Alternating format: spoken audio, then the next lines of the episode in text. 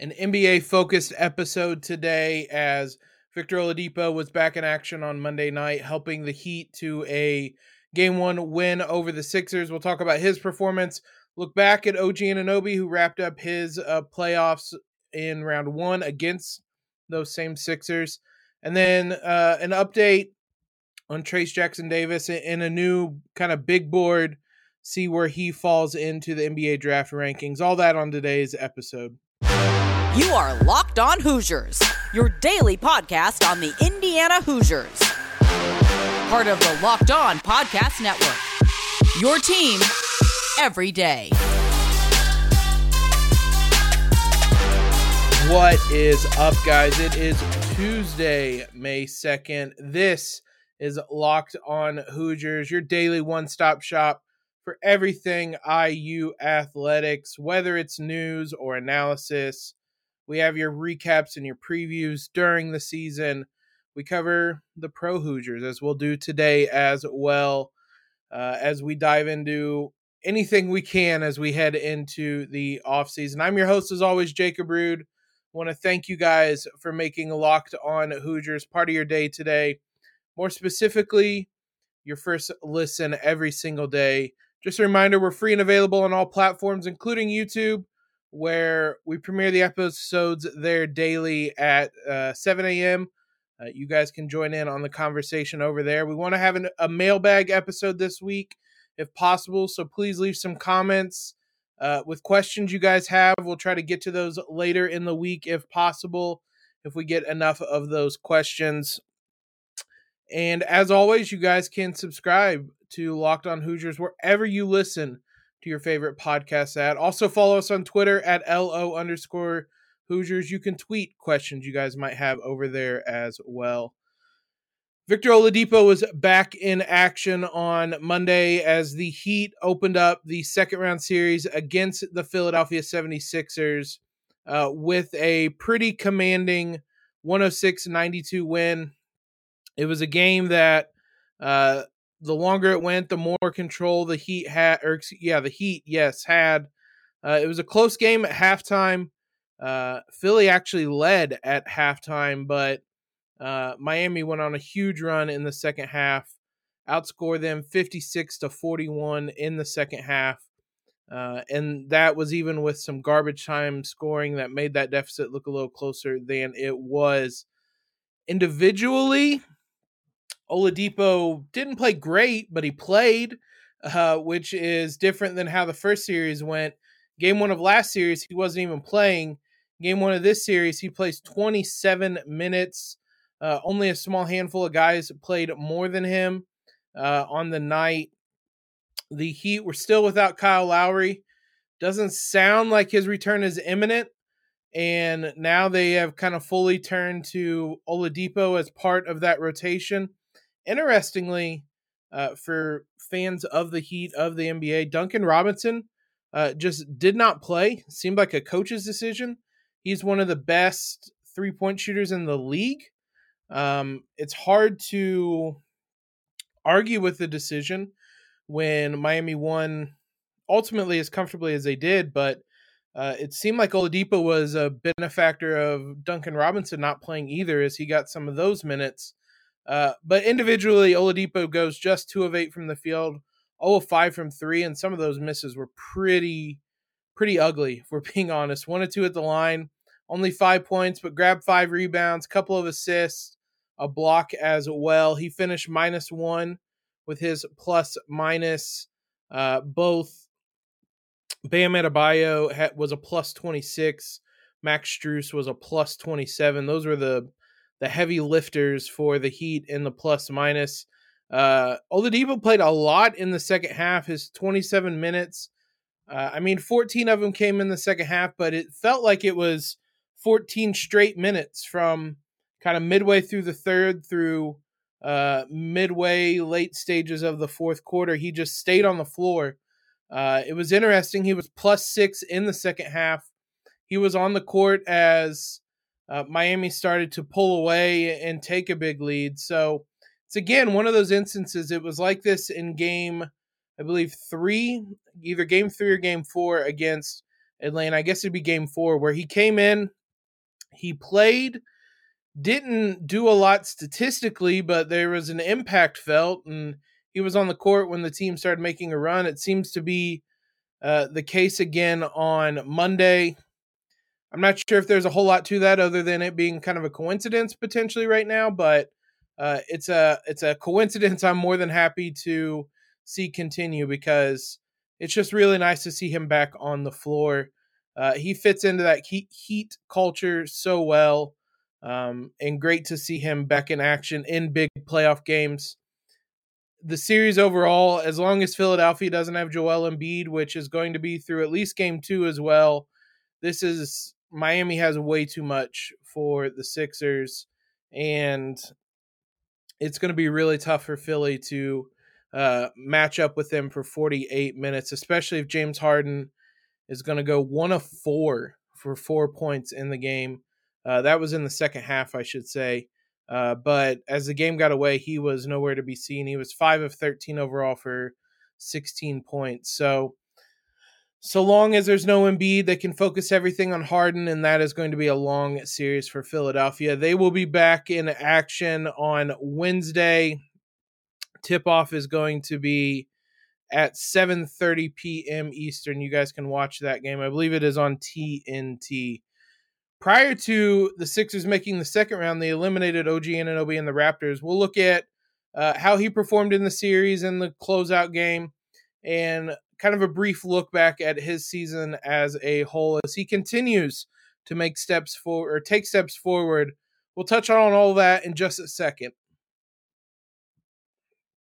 OG Anunoby is quite the fun player to look back on, um, and, and, just see him continue to grow each season. Uh, before we jump into his development, which is fascinating, I just want to thank you guys for making Locked On Hoosiers your first listen every single day. Uh, be sure to subscribe to us wherever you listen to us at. OG this season took another step forward, and in these playoffs was a uh, a factor as he kind of has continued to be in recent years. Uh, obviously, starts every game. Finished with 17.3 points and four rebounds per game. Shot 47% from the field, just 34% from the three point line in the six games in the series, but he played 36 minutes. So he's someone this team can heavily rely upon. In reality, his shooting wasn't, or his overall play wasn't much different than the regular season 17.1 points, 5.5 rebounds in the regular season, 44% from the field, uh, 36% from the three point line. So shot it a little more poorly, but only marginally. Other than that, he was largely the same player he was during the regular season you can look at that however you want. You, if you want to look at it the good way, uh, that means that he can perform at the same level regardless of the uh, how important the game is. If you want to look at that the negative way, he didn't necessarily step up once the playoffs came, but I, I think as long as he continues to play at that level, Toronto will take that. In the series itself, or in the closeout game itself, I should say, he did struggle though that was a game that got away from Toronto real quickly. Philly got up really big. And honestly, Toronto pretty much just gave up, which is not great. Uh, Philly ended up winning the game by 35 points. OG had five points, two of seven shooting, one of four from three, only one rebound and one steal. So, I mean, if you take that game out of the equation, the rest of the series, OG had 19 points, 4.6 rebounds, uh, and shot almost 50% from the field. Um, so a really impressive series up to that game six where really everybody on Toronto just felt absolutely flat, um, with very, very few exceptions at all. Uh, Pascal Siakam, Gary Trent, and Scottie Barnes with Chris Boucher, those were your double figure scores, but none of them, uh, or most of them, I should say, not particularly efficient in that loss. So while it was a sour note to end the season on, OG continues to to develop into bigger and bigger role with more and more production. Just looking at his stats uh, for his career, he's improved his points per game every season, uh, while still steadily being largely the same three point shooter on increased volume each season as well. Each year, he shot more and more three pointers per game uh, this season, topping out at six and a, or six point six threes per game, three hundred and seventeen total. Shot thirty six percent from the field, and that's the worst percentage he shot, barring his sophomore season. Every other year has been uh, 37, 39, 40 percent. So in that respect, took a little bit of a step back, but um, also averaged more assists this season was able to do a little bit more with more usage, a higher usage rate, which means the ball was in his hands more. Uh, so it was it's encouraging to see him continue to develop. He's someone that always comes back better in some aspect of the game. You love to see it, and it, it's really something to compare the player he is now. For those of you that don't watch the NBA, I'd encourage you to go back and watch highlights from one of his games this series, uh, and and just compare it to where he was, um, his his freshman year or the handful of games he played his sophomore year. He's he's such a more dynamic player, and that's what they drafted him for. That's what teams were going to draft him for was the upside and what he could become, and he has become that. And so, super exciting to watch him continue to excel and get better and better. He's going to be back with the Raptors next season, barring a trade, which I can't imagine they're going to trade him. Uh, he'll be back next season, and then he has a player option after that, and he is going to get paid, whether it's by Toronto or another team. He is exactly what every NBA team wants in a three and D wing, and he's one of the best ones in the league. He is going to make buckets of money. So excited to see uh, what comes for him this offseason heading into next season. Next season could potentially include Trayce Jackson Davis, who obviously is still in the uh, I want to say the portal. It, it's not a portal, I guess. Still in limbo when it comes to the draft. He's going to have pretty much the rest of this month to make his decision, but one of the latest draft big boards to come out was Sam Vecenie of The Athletic. I know I reference Draft Express a lot.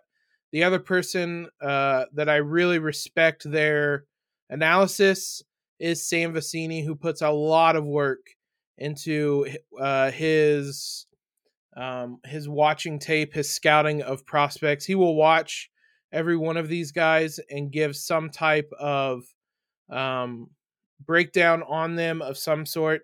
And that includes Trayce Jackson Davis, who is on his latest big board. We'll look at where he fell, what that could mean for his decision, and what Vecenie said about his um, his kind of profile and how he would fit into the NBA. Before we do that, though, Bet Online is your number one source for all your betting stats and sports info. Find all the latest sports developments, league reviews, and news including this year's basketball playoffs and the start of the Major League Baseball season. BetOnline is your continued source for all your sporting wagering information from live betting to playoffs, esports, and more. I told you guys in yesterday's episode to take the Heat minus seven and a half. I, I just didn't think that Philly would have enough without Embiid, and they doubled up that line. So we'll see what it is uh, for tomorrow. Um, but I would expect that line's going to go up, and it would have to be a pretty big line for me not to take Miami because I just think this series is going to get worse and worse for Philly the longer Embiid isn't out there. So if you guys want to join the action, head to the website today or use your mobile device to learn more about the trends and action. Bet online where the game starts.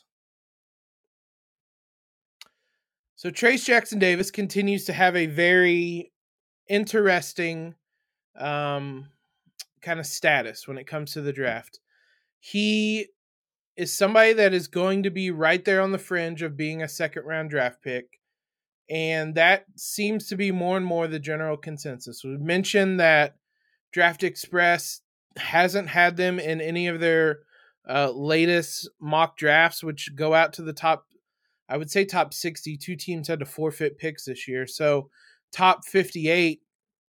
And I mean, when it comes to Trayce, that could potentially hurt him. But when it comes to a lot of guys at the end of the second round of the draft, they would prefer not to be drafted so that they can choose where they go. And maybe one team is offering a better deal than another team. Uh, and that would most likely be where Trayce would find himself. So Sam Vecenie of the Athletic, uh, I mentioned before the break, somebody I really respect his opinion when it comes to draft prospect analysis. Uh, he released his latest big board, and to that point, Trayce Jackson Davis comes in at number 67. Again, only 58 picks in the draft this year. So he would be on the outside looking in. And here's what he had to say about Trayce uh, when it kind of came to his scouting report on him. Quote, he doesn't shoot it at all from distance. He's not a creator off the bounce and doesn't make incredible dynamite passing reads. And sure, he's a bit undersized at six nine, but I do think uh, TJD has some defensive tools that stand out and make him worthy of consideration late in the second round. Particularly, I think his intersection of strength and vertical explosiveness make him a bit more translatable as a prospective rim protector than meets the eye. He has real pop off two feet and has the core strength to really hold his ground. His timing is also terrific. Uh, the team that ends up with him, if he decides to go through the NBA this year, uh, will need to work on his perimeter offensive skills. But as a potential bench big, Jackson Davis has a few interesting qualities in terms of finishing ability and shot blocking that make him more intriguing than the undersized center moniker might typically bring, which is a very fair, all of that, very fair when it comes to Trayce Jackson Davis. I think there have been moments where he's shown maybe he can step out and hit a jumper, that Illinois game in the Big Ten tournament. Maybe he can make passing reads from time to time uh, or things of that nature, but it's not something he consistently does. And that's what teams are going to tell him in this pre draft process. They're going to be honest with him. They're going to tell him he has to have some type of shooting ability. That's going to be something they work with day one when he is drafted. When he steps into a gym, uh, at, if he's drafted or if he's signed as an undrafted free agent, they're going to make him improve his range. And Trayce is very aware of that as well. I'm sure Mike Woodson has told him that um, all or told him that all season long. So that's nothing new. But I think one of the biggest things that is different about Trayce potentially this season versus last season is the defensive side of the ball, where last year he was a negative. There was nothing you could see there to uh, potentially make him helpful on the defensive end, if we're being blunt. Uh, he was a little bit too small to hold up against bigger bodies, and that he hadn't shown that explosiveness and timing to be able to block shots. Uh, whether that was a product of Mike Woodson, whether it was a product of getting in the gym, probably a, a matter of both of those things. He was able to finally do that this season, and that makes him, in my opinion, more draftable because he's someone that could potentially help you on both ends of the floor. I know that we watched him all season long with the uh, with his post game. If it were 1997 or even potentially 2007, that might matter more, and he would probably be drafted. But the post up is gone out of the NBA aside from the very best of the best, your Joel Embiid's, your Nikola Jokic's, those guys will get post ups. And that's partly because uh, more often than not, they're really good passers and they're really efficient at it. And that is the only reason why. Otherwise, nobody really posts up. So it'll be interesting to see how teams view him offensively. We saw an ability to play the pick and roll and finish at the rim uh, that certainly is going to be intriguing to teams as well. If he comes back, I would imagine we're going to see a lot more of that next season, just so he can show something else. I would love to see more of an outside shot, but he hasn't seemed too interested in it.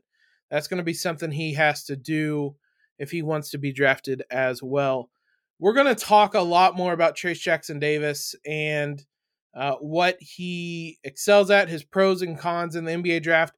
Later this week, I have a special guest coming on to talk to you guys about that and get a sense of how kind of people that follow the NBA draft view him and whether they think that he's going to be drafted as well. That'll do it for today's show, though, guys. Thanks again for making Locked On Hoosiers your first listen every day. We'll be back tomorrow. Again, we're going to start shifting to off-season content. Uh, the off-season is upon us. That means a lot more big picture things, a lot more previews. Uh, so we'll be doing more of that as we head into the offseason. We're going to continue to follow Victor uh, as the Heat go through the playoffs, and uh, we'll start to do some NBA recaps a bit as well, see how the guys in the NBA did this season. Now, go make your second listen, the Locked On Big Ten podcast. I'm on there weekly on Thursday's episodes. Be sure you guys are subscribed over there before this Thursday so you can hear what uh, I jump on there to talk about. I represent the Hoosiers as much as I can. Uh, appreciate all the love and support you guys continue to give us. It's been an amazing journey, and I, I thank you guys every day for it. Uh, follow us on Twitter if you haven't already at LO underscore Hoosiers. Tweet your questions to us. Subscribe to the podcast. Leave a rating and review wherever you are listening to us at. But most importantly, guys, have a terrific Tuesday in LEO.